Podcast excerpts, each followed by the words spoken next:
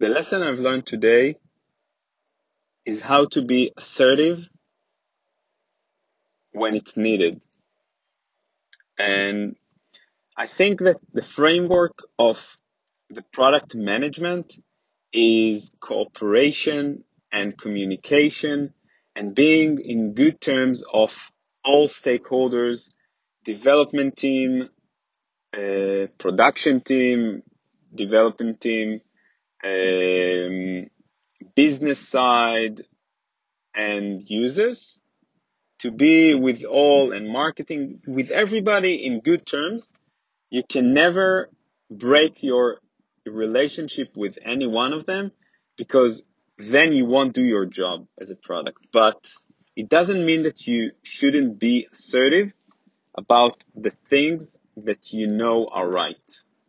And today that was apparent in a meeting that we did and we talked about we did a, a, a kickoff or basically um, that I've created the spec and we're working on a product that is in the backbone of our system of our of all of our business of our business.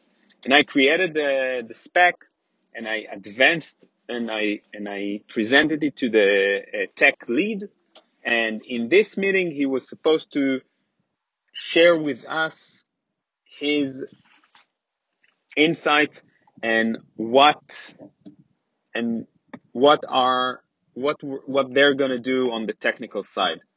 And when he started talking, he presented a different version of the spec that he thinks is right. And I have no problem with people opinionated and presenting and and showing and looking at the spec and being um, and being critic about it. That's I have no problem with that. What I need is that they will come to me with their uh, with any uh, remarks that they have on the spec, so we can iron it. Because as a product, I'm the only one that has the it's not that I'm only one, but I'm responsible and I have ownership of looking at the feature and the, the product in all of the different angles. One of the angles is the tech, is the tech angle. And I should look at it and I should be aware of constraints and, and difficulties and challenges and to change the spec accordingly. I don't say that I'm not, but a tech can never work on a different version of the spec that he decided with himself or with his team before I sign off on it. And any work that he'll do on that redundant or reducted or added, never mind, that version of the spec would probably be a waste. And and today I had to be very assertive about it. I stopped the meeting in the middle and the meeting was about that feature, that product, and what's the MVP of it and how we're going to do the MVP. And when he started, he outlined two features that are important, but they shouldn't be in the MVP. I, I, I have no problem with that. That's, that's what I, that's what was uh, the threshold. But he, he was presenting them as irrelevant. And furthermore, he was talking about the MVP, but he was talking about the MVP as the product itself.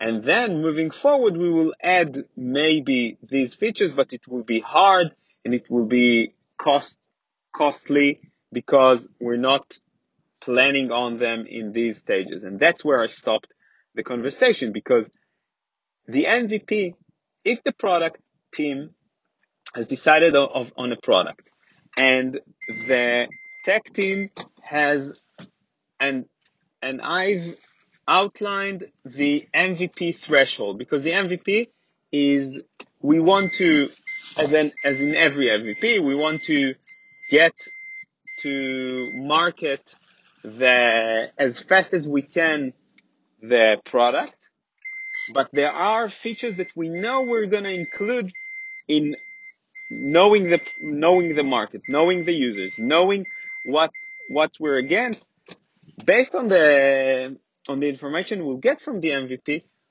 Probably in in a lot of uh, in in many in a very high probability we'll do these features, and the MVP should look at the full spec and then say, due to the constraints of the technical, that was this feature, that the MVP. Um, in this feature, we need, I told them, we need to give value equal, this product change, uh, gives a, or we are basically upgrading a, a current situation that they have. They have a product that they're using, but it's not good. So what I told them is the MVP is to switch the other from the other product without losing any functionality. And when they came back talking about the, the MVP and the product itself, they signed off on the features that didn't sit with them. And they said, yeah, well, let, well, let's look at it next steps. And that's where I needed to be assertive and to tell them that the MVP is a reducted version of the full product that as we see it. And if we won't do these features is because it, it's not because any one of us in this room think it's too hard to do, but it would be because we've learned something from the MVP that made it obsolete. And it's important because if we're building, if we're building the MVP towards the full product, the MVP should look at the full product and to say what features it's not including and be ready to include them as fast as we can after we have the MVP in the air. But instead what we got is an MVP that is standalone or would be difficult to accommodate the next next steps next steps features and that's unacceptable and that's where i stopped the conversation we've talked we've ironed that that understanding and then we moved on and talked about the mvp but i was very assertive and it was my first time that i was assertive really assertive because the first time i've seen a spec that is changed without and not even that it was changed. It's like a branch in Bitcoin or any branch. You start working on something and then somebody branch out of it. If that branch, if somebody else is working on that branch, but the main, the main tree, the main branch is different, then all the work that was done on the branch is not right. It's not good.